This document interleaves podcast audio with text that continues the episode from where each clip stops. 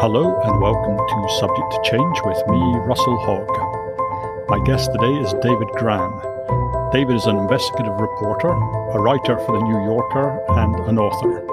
Probably the best known of his books is Killers of the Flower Moon, which was recently made into a movie starring Leonardo DiCaprio and it's directed by Martin Scorsese. But today we're going to talk about his latest book, which is The Wager A Tale of Shipwreck, Mutiny, and Murder, which tells the absolutely eye popping story of Her Majesty's ship, The Wager, and its part in the war between Britain and Spain some 300 years ago back in the 1740s. Anyway, uh, welcome, David, to the podcast. Thank you for having me on the program. So, I wasn't sure exactly where to start, but I thought we could begin right in the thick of it. So, it's 1740. Britain is at war with Spain, and they've sent a squadron of eight ships, six warships, and two supply vessels, and they're on a they're on a secret mission. And the plan is to sail around the bottom of South America into the Pacific, where they can attack uh, the Spanish possessions on the coast. So I thought we could take the voyage around the Horn first, and then come back and talk about how the war started and that kind of thing. So, could you describe for people how the journey around Cape Horn unfolds for the squadron as a whole, but but particularly for the subject of your book, which is the wager commanded by Captain David Cheap. Yeah. So um, as they are coming around Cape Horn, they almost instantly encounter uh, what are some of the worst seas in the world, and that is because at the tip of South America, where Cape Horn is, the seas there travel around the Earth about 13,000 miles, uh, unimpeded by land, accumulating this enormous force. And then those seas funnel between the very bottom of South America and Antarctica into this narrow passageway where the um, the the depth also suddenly shallows dramatically, and so you get the strongest currents on Earth you get waves that can dwarf a 90 foot mast, and you get winds that can accelerate frequently to hurricane force, and they can even reach 200 miles per hour. And as the squadron, including the wager, is coming around the horn, they encounter uh, just these unbelievably violent tempest, what one member of the wager describes as the perfect hurricane. Herman Melville, who later rounded the horn, uh, compared it to a descent into hell in Dante's Inferno. And uh, the, the wager is just being bandied about as if it were no more than a pitiful rowboat. It was about 123 feet long. Water is, uh, you know, surging over the decks. Uh, planks are cracking. Uh, one of its masts fell down, its mizzen mast. And at one point, you know, these ships uh, couldn't even fly their sails because they kept blowing out in the in the wind. And one of the captains of one of the ship does something really quite astonishing. He orders his top men to climb these masts, which can rise, you know, about 100 feet into the air, and to use their bodies as threadbare sails because he didn't have a way to control the ship without any sails. And so these poor men and boys climb these masts, clinging to the shrouds and the ratlines, using their bodies as kind of concave, threadbare sails as a gale blows against them uh, amazingly, uh, this enables the ship uh, to maneuver some, but one of the poor seamen, as the masts kind of as they rock about 45 degrees to port and then 45 degrees to starboard, one of the poor men is uh, catapulted into the sea, and they can see him desperately uh, swimming after the ship, but there's no way to rescue them. How long are they trying to get round the Horn? They are there for weeks and weeks and weeks on end. You know, they thought, uh, you know, uh, you know, it might be a few weeks, but they they find themselves by the currents and the winds just almost often almost stationary or being blown backwards, and then they often miscalculate where they are on the map, and so they have to turn back you know, at one point they think they're safely around the horn and suddenly they realize they're not. And so they have to turn backwards and head smack into the storms once again. And, you know, it's in that moment where they know if, if they're going to persevere, they're going to need every member of these crews and officers to operate these very complex vessels. And yet it's in that very moment where many of the seamen can no longer rise from their hammocks because they are suffering from a mysterious illness. And their hair begins to fall out and their teeth begins to fall out and the cartilage that, you know, seems to glue together their bones seems to be coming undone. Uh, and the disease seems to be affecting their senses. Um, one seaman said, uh, it got into our brains and we went raving mad. And of course, they were suffering from that great enigma the age of sail, which was scurvy. And nobody then knew what had caused it or that the cure was so simple that all they needed was some more vitamin C in their diet. And so they suffer one of the worst maritime outbreaks of scurvy that has ever been recorded. Hundreds and hundreds of members of the squadron perish, their bodies tossed overboard.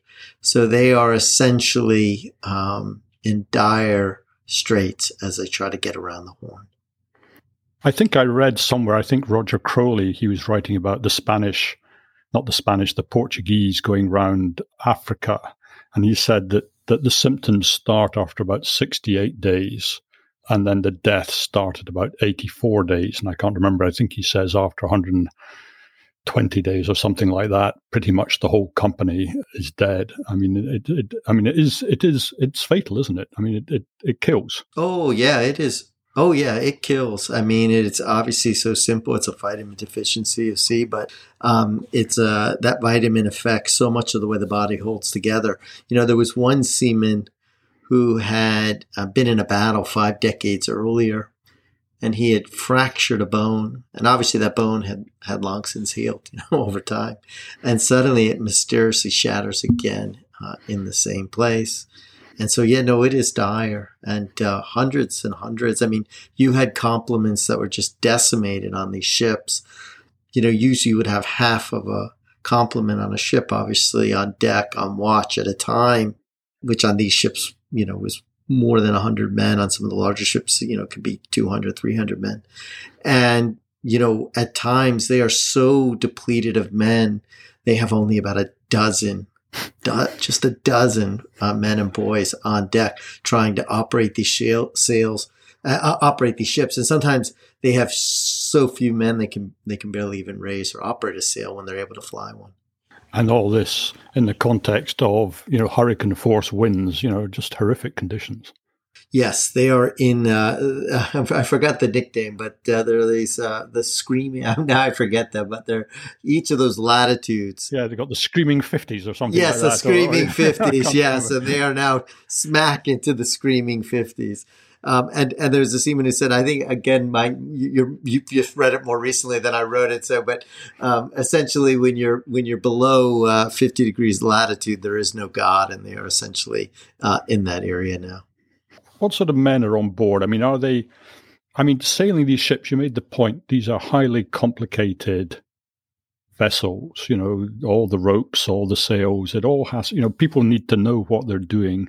And what kind of men are on board? Are, are they generally skilled? What's the crew made up of? Yeah, I mean, they really are. Uh, uh, uh, one of the things that really fascinates me about these ships is they are these floating civilizations with a very interesting cast of people. Any of these uh, warships, you know, were expected to have at least a a, a strong portion of skilled seamen. You, know, you could have landlubbers and uh, unskilled people, but there needed to be a core of skilled seamen who knew how to work, for example, the anchors and the sails. And there was always a kind of uh, you know, a vast diversity. And on, on the ships in the squadron, it was no different. Uh, you would have boys who were as young as six Gosh. who were training uh, to become officers or seamen. On the wager, the cook was in his 80s. Dear God. Then you would have, you know, you would have aristocrats uh, who would be the officers and dandies. You'd have city paupers. You'd have professional craftsmen like the gunners and the carpenters and the barrel makers. Um, you had free black seamen. Um, and, uh, you know, the British Navy had a, a, a, pretty good reputation of, of kind of forging these fractious individuals into what Horatio Nelson later dubbed the Band of Brothers. But the challenge on this on this squadron, and especially on the wager, was quite enormous because um, for this expedition, uh, the British Navy had been short of men. It had exhausted its supply of volunteers. And there was no conscription then in Great Britain. And so they had unleashed the press gangs to round up seamen. And they would essentially wander into ports, go into towns and cities, board ships coming into port, and eyeball you. And if you had any of the telltale signs of a mariner, a round hat or a checkered shirt, or they would look at your fingernails. And if you had, if you had some tar on them, which was used on ships to make everything water resistant, they would seize you uh, and kind of drag you unwillingly and in effect kidnap you uh, to go on, on this perilous voyage. And even after the press gangs had done their dirty business, the squadron, which required nearly uh, 2,000 men, and the wager had a complement of about 250 uh, men, was still short of, of officers. I was still short of crew. And so they had taken the extreme measure of going to a retirement home and rounding up uh, seamen who were in their 60s and 70s many of whom were missing an assortment of limbs, some of whom were so sick they had to be hoisted on stretchers onto this voyage. And everybody knew, even at the time, that they were essentially sailing to their death. So, uh, because so much uh, members of the Wagers uh, complement was made up of um, pressed and kind of recalcitrant seamen as well as seamen, the challenge of somehow molding them into a unified force was enormous. You said the um, the officers are aristocrats and dandies, but I guess one difference between the navy at the time and the army is that you wouldn't have many incompetent officers because you have to, you know, to become a captain, you have to serve your time. Yes, and you have to get your hands dirty. You got to get your hands dirty. You know, you can't really be on a ship in those close quarters and and do some of the labor. So uh, you know, even the officers, uh, especially in training, will be doing their work. And, you know, it's one of the reasons there were boys on these ships because boys would start their training, you know, uh, on the wager as a midshipman named John Byron, whose grandfather, he would later go on to become the grandfather of the famous poet, Lord Byron. Um, but, you know, he is 16 years old when the voyage sets off and he is training on that path to become an officer. So and he is expected to do all the menial tasks that a regular seaman would do in training. Uh, and that included climbing the mast. That included, uh, you know, you, name it. Uh, you know, uh, working the sails, the ropes, um, uh, cleaning the ship. So all these kind of menial tasks that uh, regular seamen were done, even though he was in training um, to become an officer one day and to walk in the quarter deck uh, he was learning those tasks. So there was a kind of path to train and to have skilled seamen because it really required it. I mean, the the, the consequences of having an incompetent commander on a ship at sea or at war was, um, you know, devastating. And of course, if you were an incompetent or, or overly tyrannical commander, nobody wanted to go to sea with you. So Captain Cheap, well, he gets them round the horn. Um, two of the ships actually don't make it round the Horn. They they give up and, and turn back. But Cheap manages to get them round the Horn. Um, but then what happens? Yeah. So, you know, another challenge they are facing uh, coming around the Horn and, and, and on the expedition in general is that they have to sail partially blind because they can determine their latitude fairly easily by reading the stars, something that seamen have been able to do for a long time. Magellan did it, uh, Columbus did it, but they have no way of knowing their longitude, or at least their precise longitude, um, because that would require a reliable clock to measure. And so they're forced to rely on what was known as dead reckoning. And, uh, you know, to simplify, it essentially amounted to some informed guesswork where you're kind of estimating your speed and the currents, um, and a leap of faith. And there was a reason why it was called Tet Dead Reckoning. um, and so they, um, all the ships in the squadron were determined to stay together in the storm because they knew if they separated, there'd be no one there to rescue them or help them if something happened. And so they're firing their cannons to signal their location, at least blanks in their cannon, because that's how they communicated. There was no, uh, you know, uh, telecommunication. Uh, yet eventually, uh, they all scatter. You know, the booming cannons get drowned out by the wind and in the fog and the storm and the waves. Uh, two, as you mentioned, two of the ships turn back and the wager separates. Uh, but Captain Cheap is determined to get around the horn and to try to reach a place off the Chilean coastline that the Commodore of the expedition had given them in case they were ever separated to rendezvous. And he does get them around the horn, joining that elite club. But the uh, navigators end up miscalculating their longitude, um, and they miscalculate it by hundreds of miles. And so suddenly they think they are far from the coastline of Chile, and instead they suddenly find themselves trapped in a bay, a gulf that is now known as the Gulf of Sorrows, or some prefer to call it the Gulf of Pain. And the wager suddenly hits a submerged rock, and the rudder shatters, and there's a two ton anchor that plunges through the, the bottom of the hull, leaving a gaping hole. And it's important to understand the terror that the men were going through at that moment. I mean, these ships were their homes. You know, they were these murderous instruments for war, but they were also their floating fortresses and their homes against the elements. And most seamen in those days didn't know how to swim. And so here their ship uh, has hit this rock. Suddenly a wave comes and washes it off the rock. So it's careening through a minefield, but it has no rudder to steer by. And it's filling with water uh, pouring inside uh, as it goes until at last it smashes into this cluster of rocks. And at that point, the ship just begins to rip apart. Um, you have planks that are shattering. You have decks that are caving in. The masts are coming down. You have water that is surging up where there are a lot of rats on these kind of ships at the time. these rats are scurrying upward to safety. Of course, many of the men have been suffering from scurvy on the wager and those who are too sick to get out of their hammocks, they end up drowning in that moment. But the ship does not yet completely sink. It kind of it ends up wedged between these two pillars of rock. So even though it's breaking apart, it does not, at least yet, completely submerge under the water. And the survivors kind of scurry to the remnants of the upper parts of the ship.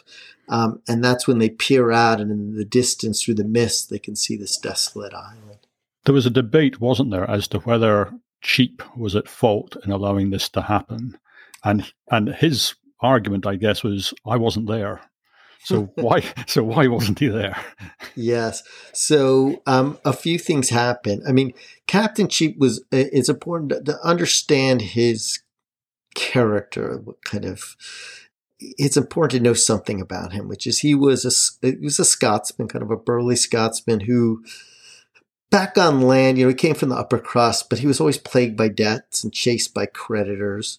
Uh, he was kind of embittered on land, and he had always found refuge at sea. And on this expedition during the war, when a captain of another ship perishes, dies of disease, Captain Cheap is finally promoted and achieves what he had always dreamed of, what he had always longed for, this kind of corrosive or burning ambition, which was to become captain of his own warship. So he is a newly enthroned captain of the wager.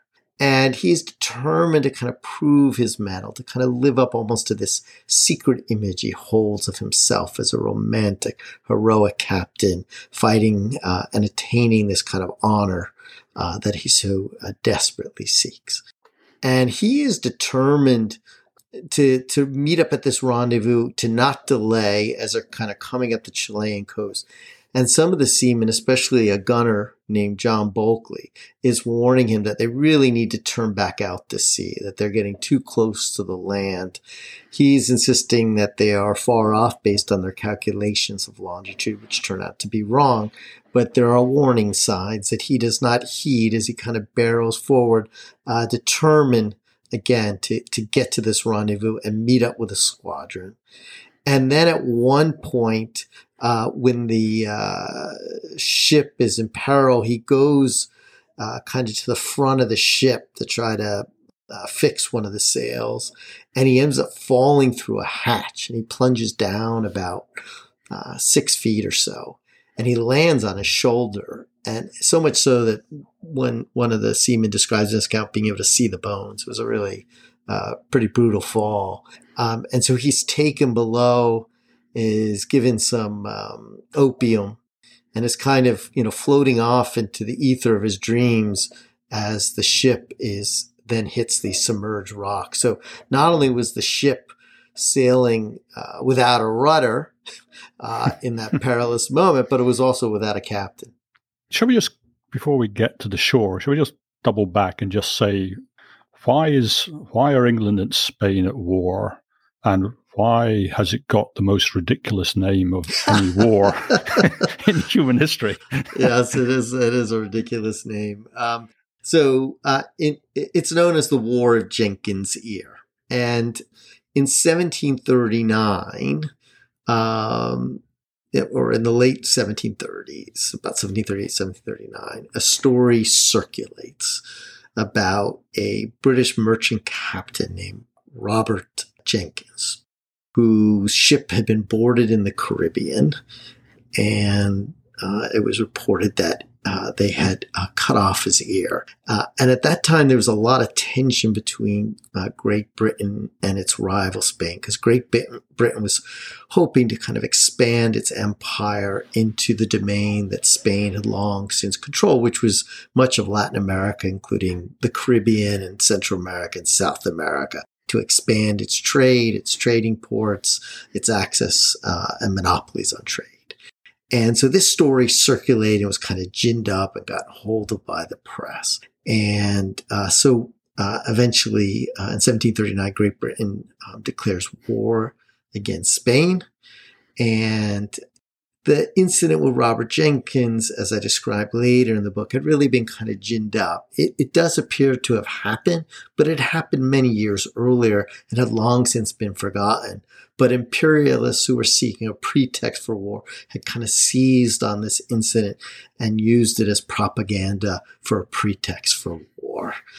So uh, the expedition, so uh, as war begins, uh, the wager and the other ships in the squadron are given orders on a secret mission, which is to not only sail around Cape Horn and then to go up the coasts of uh, Latin America, kind of attacking Spanish ships, but to eventually, as you described at the very beginning, to try to intercept the Spanish galleon filled with treasure that would go back and forth for plunder uh, from Mexico to the Philippines in order to buy um, Asian commodities. And this ship was just filled with so much plunder, with you know, virgin silver worth about today more than $80 million. And this ship was known as the prize of all the ocean. So believe it or not, that was, you know, part of the mission uh, that the wager and its fellow ships were on. It had a real whiff of piracy about it. Yeah, the English, I guess for a very long time, there was a highly piratical streak in the English Navy, going all the way from before Drake's time, I guess. But even up into the Napoleonic Wars, you have this idea of prize money, where you get to share in whatever's whatever's taken. Uh, so it is a it is a sort of form of licensed piracy in, a in a sense, I guess. And this, and an, interestingly enough, this expedition in many ways marked the the kind of the last vestige of that era of kind of piratical missions like this. And yes, the seamen and the officers were each, you know, offered a tantalizing prospect, which was a share in any of the prize money seized. And that had at least lured some of them on the expedition. And even those who had gone unwillingly, it, you know, it was something that they at least held out hopes for uh, before so many of them perished. And of course, before the ship uh, ended up wrecked, the wager wrecked on this desolate island. One of the things I hadn't really appreciated properly before I started looking into this is that these these big warships they carry you know quite large but but but but smaller boats. Uh, you know, you've got the long boat, you've got a barge, you you've got all these kind of things. So so as I understand it, they are able they are able to use one or more of these boats to get ashore, and yet also, what was very interesting to me reading your book is that some of the sailors don't want to leave the ship. They they'd almost rather be there in the ruin.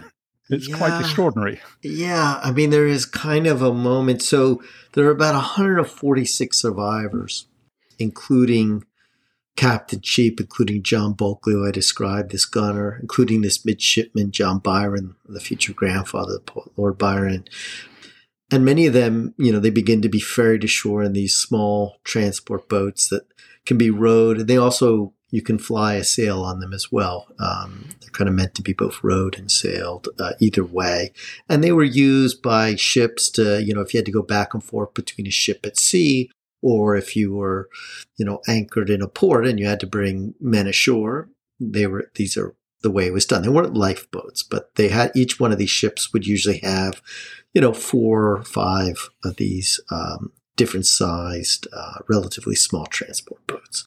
And so some of them are ferried ashore, but there is a group that you know, almost just descends into an orgy of revelry at that moment of, of desperation and madness when the ship wrecks.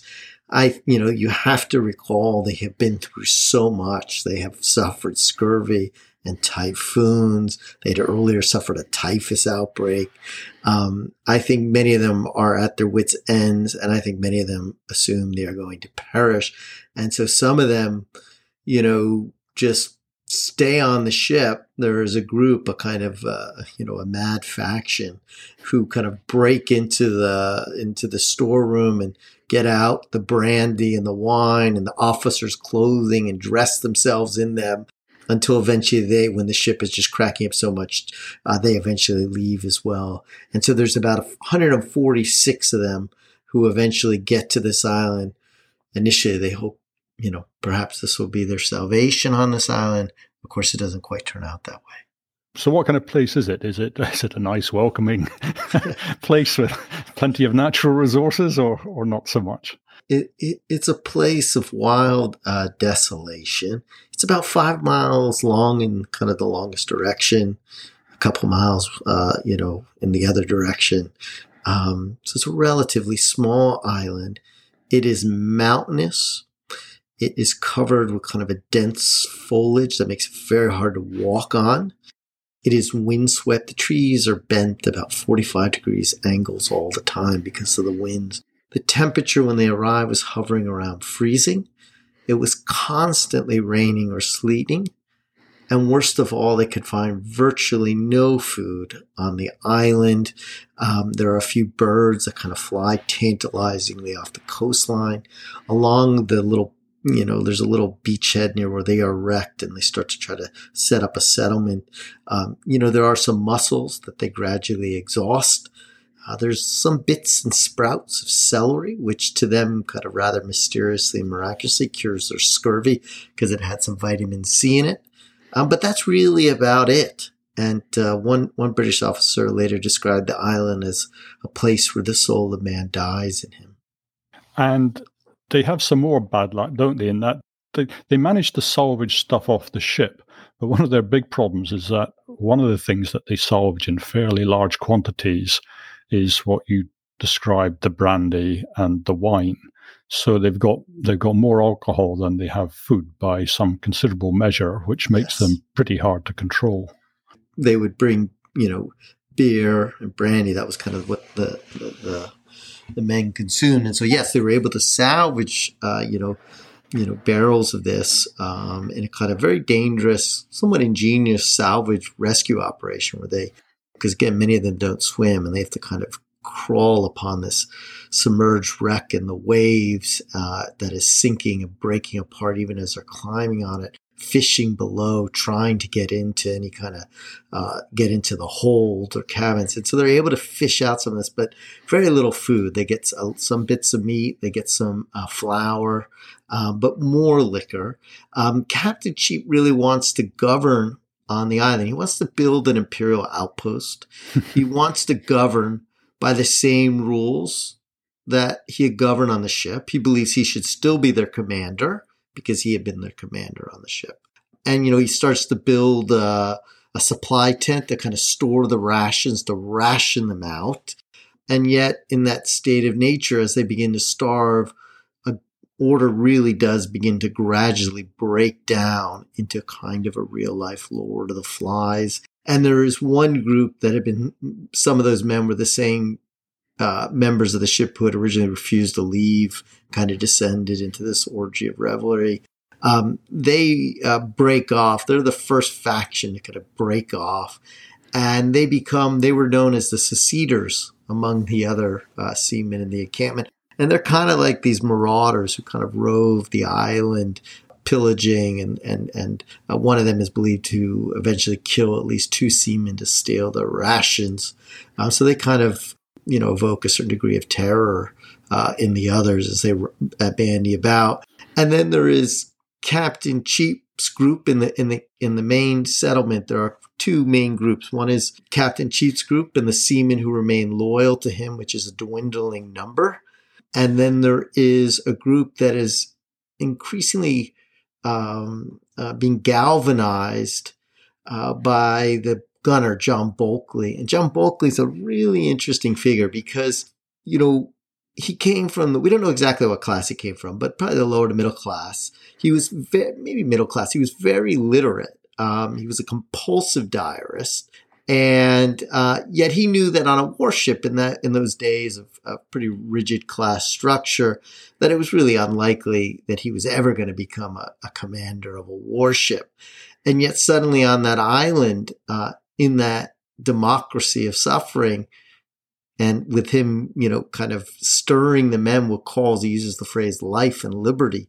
Um, many of the men begin to gravitate uh, toward him. So you gradually have these kind of two main factions in the campment, and then this third faction that's kind of roaming about them uh, kind of wildly. And Captain Cheap, I, I, mean, I think I think his weakness sort of finds him on the island because he isn't able to command respect, and people have this idea that once the ship is gone, you know, it's unclear whether or not the captain has has the legal right to command them. I think he does, but the sailors don't necessarily believe that, and and in any case, they kind of have lost trust in him.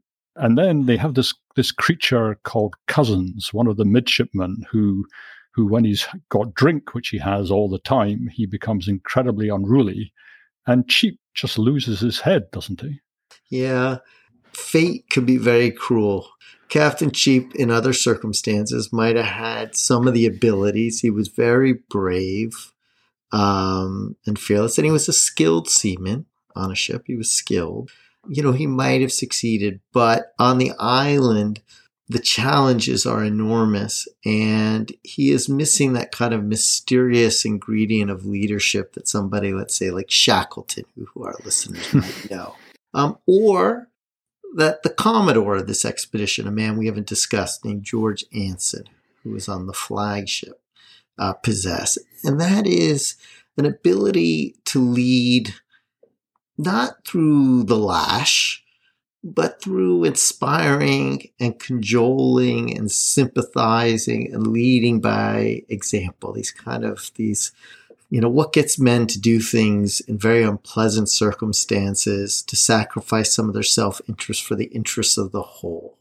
And he is missing that and he is insecure and he's desperate to hold on to his command. And he is, you know, put in almost impossible circumstances.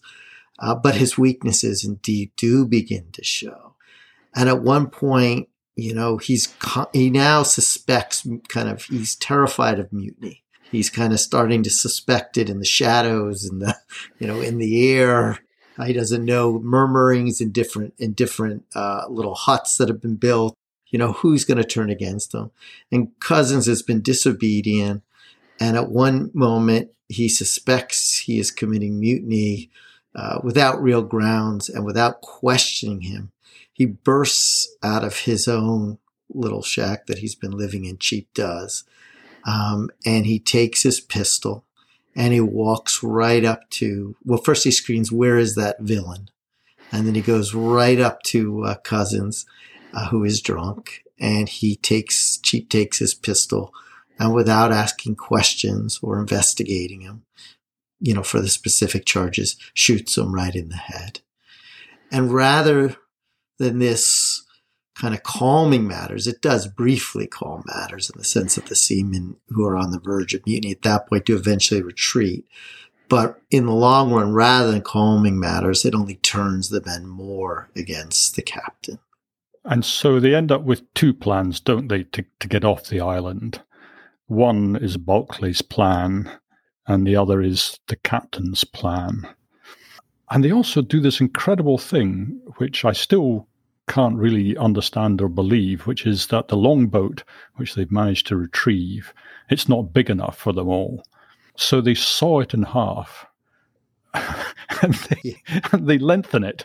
And I just have no idea how that is physically possible. Yeah. I mean, it, it really, you know, again, it, this is a book of um, many horrors. um, of kind of a you know uh, you know both before the shipwreck and then this Lord of the Flies environment, but it's also you know reveals often the good and ingenuity and remarkable resilience of people. I mean, you know, this plan that for a moment they they they they come up with a a plan initially or a a, a, scheme to get off the island that briefly unites at least the two main factions in the settlement, which is as you say, they're going to take this longboat. They have this really talented carpenter uh, among them who is uh, John Bulkeley's best friend. And, you know, the plan is to first they have to excavate it, for lack of a word, salvage it uh, from the wreckage. And so they manage to get it out of the ship. It's kind of already kind of battered and, and, and partially crushed. And then they need to expand it. Um, you know, their numbers at that point Initially, the ship had about 250 men. Uh, by this point, you know, they're down to probably under 100 men uh, on the island. But if they're going to get them off, they're going to need to expand this boat. And so, yes, they saw it in half. They find various special planks and trees that they cut. They make bolts out of wood. And they work on this plan for many, many weeks while they're starving, uh, no yeah. less. I mean, some of the men are collapsing, you know, from hunger um, and they begin to, uh, to to lengthen and to remake it, and yet um, gradually they fracture again over what to do with this ship. So they agree, yes, this is our best way that we will ever get off the island if we build this uh, and expand this vessel and create this kind of castaway boat. But the problem is, um, Captain Cheap has a plan which is to go north. He wants to take this vessel when it's completed and sail north um, up the coastline of Chile, still hoping to rendezvous with Commodore Anson and the squadron. He thinks they could probably capture, he thinks they can capture, despite their kind of perilous, starving uh, circumstances, capture at least a trade ship uh, off one of the islands. And then once they capture that trade ship, sail and rendezvous with the Commodore and continue on with the expedition. And so, you know, he is invoking notions of patriotism, duty, loyalty. John Bulkeley, looking at this plan, says he thinks this is completely nuts. That, you know, if we sail north, we're going to be sailing into the jaws of a Spanish armada, because that's where the Spanish would be, you know, located further up the coastline. And so he comes up with a, an alternative plan that is also really perilous but it is to sail away from the Spanish because, again, they're at war with Spain, um, and to go southward. And his plan is to take the castaway boat, sail south, then cross through the Strait of Magellan, not go around the Horn, but go through the Strait of Magellan, but which is also, uh, you know, it's an alternative passage, a way to get around South America, but it's it's also notorious for its squalls. So he plans to sail through there and then sail north past Argentina, what, what today is Argentina, because again, that's Spanish occupied territory, and he's afraid they'll be captured and imprisoned or sunk in a battle, and get all the way up to Brazil. It's about a, th- so his plan is to go about 3,000 miles. So the distance is insane, um, but it would elude the Spanish, and Cheap's plan is to sail a much shorter distance, you know, maybe about 350 miles north yet into uh, toward the Spanish and to actually try to combat the Spanish. Uh, and this fractures them only further to the point that they're in such warring camps that they're located only, you know, you know, about 15 yards from each other. But at a certain point, they won't even speak to each other. And so they send emissaries back and forth. There's like these diplomats who have to go and carry messages from Bulkeley's led faction to Cheap and back and forth. And they've also, you know, they've been uh, squirreling away arms that they've been able to salvage from the ship. So, you know, they have muskets or, or whatnot. And so, uh, you know, they're also storing weaponry and gunpowder, preparing, you know, as they're getting there, you know, they're basically two entrenched warring camps at a certain point. But I'm guessing that uh, that it's going to be Bulkeley that gets his way because he presumably is the man that can command can command the men. Yes, he is the an instinctive leader. He is cunning. He could be even a little ruthless at times. Uh, but he was also very skilled, and the men looking upon him believed he was our best chance to survive. He was also a really brilliant navigator. And so, yes, the, the men end up galvanizing uh, by, you know, galvanized by him uh, and his stirring, you know, stirring words of life and liberty and to basically get home. They are done. You know, most of the men at this point are, are done with this imperial folly. Cheap uh, still wants to, um, you know, adhere to his orders and resume them. So Cheap gets left behind, I think, with just a few men. I think there's only two or three men stay with him. Well, you still got a few seceders wandering around aimlessly, but but basically everybody sails off and they leave him. I think they leave him some useless boat that's somewhat crushed, the yawl or something like that. Yeah, they leave him one of the crushed transport boats, and and uh, yes, he is. You know, one night, you know, these ghostly mutineers, as he would call them. He called them my mutineers. Cheap would refer to them as my mutineers. You know, while he is sleeping in his in in the hut where he is staying, these kind of ghostly, matted, you know, figures with tangled beards and you know their bodies are almost just you know they're bone thin, burst into um, where he's staying at night, and they tie him up, and eventually they do indeed abandon him on the island and of course, they're very conscious while all this is going on, even though they are thousands of miles away from England. You know, throughout this period and after, the men are always conscious. It's almost like the eye of the Admiralty is peering down upon them, God. Hmm. and they live with the fear that if they do ever get back to England, that they will have to justify their actions. And that if they are unable to, they maybe get they will be hanged uh, for their alleged crimes and sins. And so, you know, one of the reasons, although it's not written down, but is kind of clear, and Cheap at least certainly believes it, is if Cheap is left behind, there will be only one version of the story to prevail. one of the most, I mean, there's so many surprises in this story, but as they head off and they've got the they've got the longboat, and I think they have a couple of tiny boats or two smaller boats, one of which is the barge, and a sail flies off, and and so they send Byron back with the barge to get a new sail with uh, seven or eight men, I think. And he then promptly deserts the deserters and, and, and rejoins with Cheap. So now you've got two decent sized groups. I mean, Cheap's is much smaller. And, and Bulkeley carries on up. And, and Cheap now, you know, he's ready to make he's ready to make his dash north. Yes. Uh, so Byron is back with with Cheap. Bulkeley's on his way north. So who should we follow first? Should we follow Bulkeley, uh, trying I, to find the Straits of Magellan? And that's not easy, is it? Because it's a complete mess. The coastline of uh, South America there. Even finding the Straits of Magellan is is an incredible feat. Yes, I mean you know, and again, they don't have any kind of you know, systematic charts of this area. It was an area that was largely unknown to the British. There had been a, a, a seaman named Narborough, if I'm pronouncing his name correctly, who had gone through the Strait of Magellan uh, earlier in the century. And so Bulkeley actually had his chronicle. You know, on these ships, they would often bring chronicles of other seamen, and they would use them as kind of navigation tools, their descriptions. But that's really all he has is this account um, and a kind of a sketch of the area.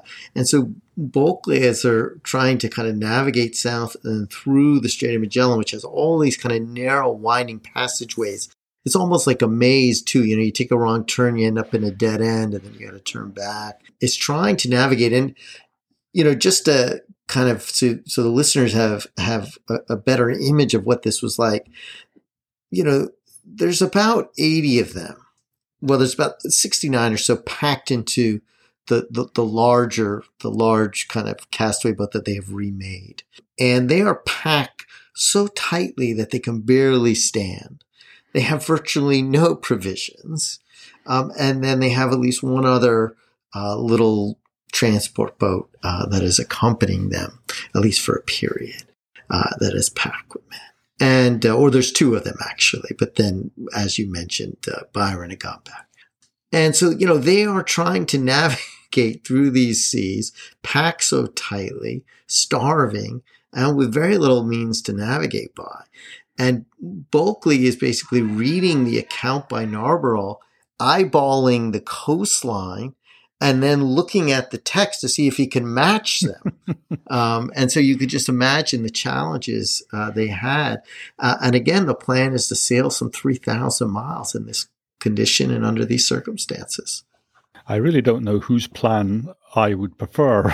you know, I don't want to fight anymore. I go with Bulkeley, but but three thousand miles on an open boat with with with no food, and latterly because the barge is sort of suited for going inland to maybe try and grab some some limpets or whatever yes. you know whatever you can grab. But but once that's gone, trying to get in to get any kind of food or or water, you know, they they pretty much have to swim ashore. I think they have to swim ashore and they, you know because they can't you know if they get the boat too close to the rocky shore and it gets you know it could get wrecked it gets wrecked on the rocks they'll lose their their only means of escape and again many of the seamen didn't swim but occasionally you know they're so starved they would try to get close to the shoreline and send a few seamen, you know, as close as they can to try to swim to shore to see if they can find any provisions.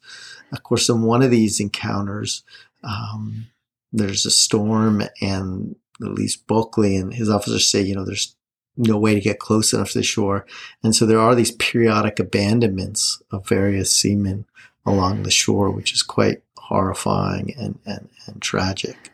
And one of these abandonments, I read the account of it because it, it's quite short. It's only 20 or 30 pages long. And I read the account of it as they're, they're picked up by some indigenous people who are, who are on horseback and then they're sort of dragged around South America for hundreds and hundreds of miles, traded as slaves from one one group to another, and then eventually purchased by some English consul or something of that sort uh, in from from Rio de Janeiro, or I, I can't remember, or Buenos Aires, I can't actually remember now. And they make their way back like that, except one of them, who is John Duck, who is a mulatto. Is that the right expression? Yeah, he he was a free black seaman.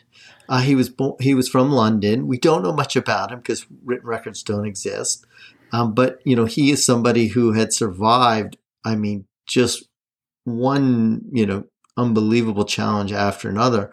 Survives all this in the castaway voyage, and yet then is abandoned with his other men. And then, unlike the others who are white, he is kidnapped and, and eventually sold into slavery. And we don't yet know, you know, precisely where or to whom or what his fate is, um, which is, you know, really horrifying and bespeaks to that time.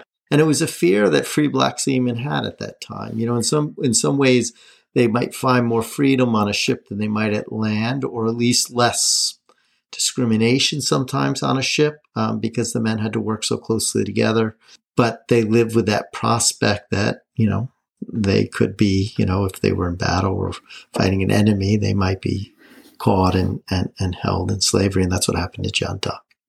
But Bulkeley, he, he makes it, doesn't he? He does make it. There are about 30 of them that, you know, one day wash ashore just you know, by the Rio Grande at the border of Brazil, and uh, you know they are they are wasted to the bone at that point, or almost wasted to the bone. You know, one of them, you know, soon gives out his last breath and dies. So there are 29 of them who survive, and they announce that they are the survivors of His Majesty's ship, the Wager, and that after being shipwrecked on this desolate island, they had built this flimsy craft and traversed this whole way. And of course, they're hailed for their ingenuity and bravery. Um, but then several months later, um, you know, another little boat washed ashore. And this is the one that has Captain Cheap uh, and uh, John Byron and, and one other. There's only three of them in this kind of dugout. It's a wooden dugout. It's actually an indigenous dugout. They have a sail that is little more than stitched together blankets, and they get the Chiloé Island and uh, and and then so they have so so just to be clear, they they've not gone up to Rio Grande. They've they've gone up the west coast to, on the Spanish side. Yes, they've gone north. They have gone north. They've remained on the Chilean coastline, and they get to an island that is called Chiloé Island, which is about 350 miles north of what is now known as Wager Island. So they are basically northward along the Chilean coastline that they make it, and they are then actually seized, they are caught, as was feared by Bulkeley would happen uh, would happen to them if they got north. They are actually seized and they are imprisoned. So after everything Cheap and Byron have been through, uh, they are actually held in prison, uh, unable to communicate with England. But eventually, and there's a kind of a lot of uh, yeah. you know ins and outs of the yeah, stories we're, that we we're missing. We're missing out yeah, chunks. We, are going to have to skip over, but you can read the book, please. yeah. Uh, but um, you know, eventually after they recover, you know, when they first wash up, I mean, Captain Cheap is, is, is so delirious. He can't even recollect his own name, but eventually after being imprisoned and after they recover, um, and after there is a kind of truce between Spain and Britain, they are released and they tell a very different story than Bulkeley and the others who have gone to Brazil. And they, especially Cheap, you know, says that they were not heroes, those who had gone to Brazil and Bulkeley's group, who are now back in England. They were, in fact, mutineers. And so that sets off this war of charges and countercharges between the two factions. And after the principal figures and their allies get back to England, for some like Captain Cheap and Byron, it had been six years since they left England uh, before they returned again. Byron had left at 16. He's now 22 and his family can't even recognize him. Um, they are summoned to face a court martial for their alleged crimes on the island. And after waging this furious war against the elements, they now begin to wage this furious war over the truth because um, if they don't tell a convincing tale, they could be hanged after everything they had been through. But there's another set of key characters in this story which is Anson and his men, because the, he does make it through. His ships sort of are in a terrible state, and and they suffer, I think, even worse from scurvy because they have to get across the Pacific Ocean yeah, they have a second. They have another. They bat, they battle a second outbreak of scurvy. Yes, which which weakened even further. So presumably it's even more horrific. So he, I think he, I think one of the ships they have to break up, another they have to abandon because they don't have the men for it. So they burn it. So he's let, he's down to one ship, which he sort of limps into China to sort of refit and try and recover a bit. And then he sails off home, or at least that's what he tells everybody. He tells everyone, and then uh, after they're off the coastline, he announces that that was a ruse and that his real plan now is to sail toward the Philippines. He had gotten intelligence that the legendary uh, Spanish galleon would be off that coastline around that time period and that they would go and try uh, to intercept it. Quite remarkably, they track down the Spanish galleon after everything they've been through. You know, the squadron of many ships is down to one ship and just a couple hundred men weakened. They intercept the galleon, they square off in battle, and they're able to capture the galleon and all its wealth. Um, and eventually bring it back to England where they are feted and celebrated and the wealth of all the, you know, the plunder is paraded through the streets of England as as uh, and there are ballads and poems and uh, sea tales told about Anson after this. So he is greatly celebrated uh, for this uh, seizing of the galleon, especially because the war had been so disastrous up until that point. There really had been very little sense of victory. The war had been stalemated. Thousands had died. And the wager affair was a scandal. Um, and so here was at least news it wasn't going to change the outcome of the war. Lost far more treasure than it ever uh, during the war than it ever received from capturing the galleon. But here was news of a victory, um, and so it would become burnished in myth.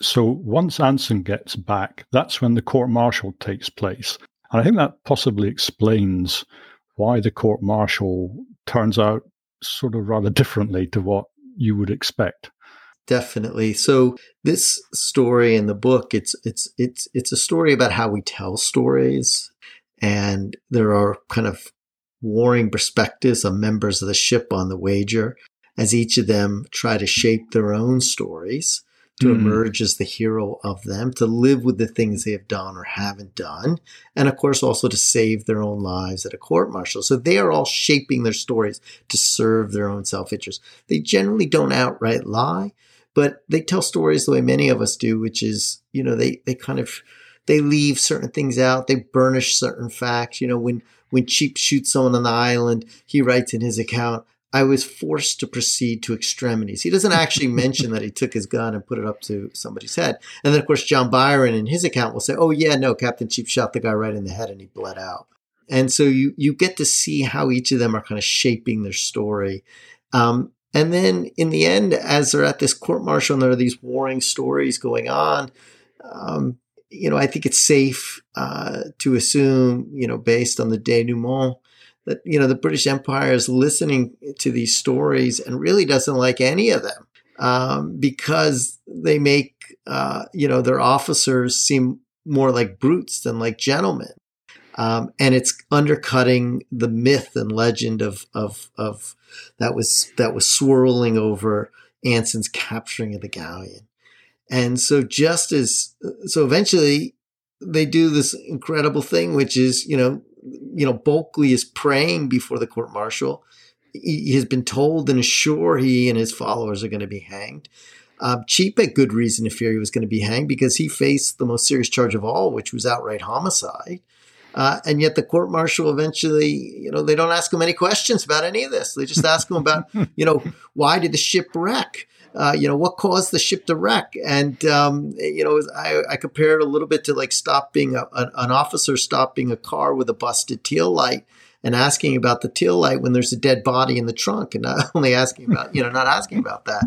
And, and, and so they're, they're all let go and they're all let go. And, and, and so just as uh, people tell stories to serve their self interests, of course, so do nations and empires. And in this case, um, the story that the authorities really want to tell and the story that would become burgeoned and, and burnished in myth would be the story of Anson. They had found at last their mythic tale of the sea. and there is just a nice little coda to it all, which is that Cheap, he is given another job, he is given another command, even after all this. And and it turns out okay, doesn't it? Yeah, yeah. As I say, you know, circumstance fate can be cruel, and under these circumstances, he does capture a Spanish ship. It has some treasure on it. His constitution was greatly weakened from everything, and he promptly retires. But he has some wealth, and he gets married. Uh, although his reputation would always be stained by yeah. by what had happened on the wager. And I felt it was very interesting. There was that poem that appeared in a London newspaper because you would think everybody would be full of praise for, for how it had all turned out with Anson and, and the expedition. Somebody wrote a poem in one of the one of the papers saying that it was amazing how much money they'd spent to get the treasure, and then half of it had disappeared into uh, into private hands. yes, yes, Anson became one of the wealthiest people. Uh, yeah, but maybe they got a good deal because he was also he also rose up the navy and he was uh, he was a great organizer I think of of of the navy from from there on in. He was, and you know, he took a lot of the lessons from the expedition, from the mishaps and the bungling that the Admiralty was really responsible for. He was not responsible. I mean, this expedition was kind of doomed from the outset based on poor planning, funding, lack of professional seamen. Um, and so he addresses many of those failings in the Navy um, and would sometimes be referred to as the father of the British Navy. I do think that, that, that stories of ships and shipwreck, you know, this sort of story, I think it makes a fantastic book. There was another one I did uh, about the wreck of the Batavia, Oh yeah, the wreck of the Batavia, yes. Which is which is a fantastic story, but again, everything is sort of confined, you know, on an island or on a ship, and that that makes you know it sort of intensifies the story and it keeps all the loose ends sort of together.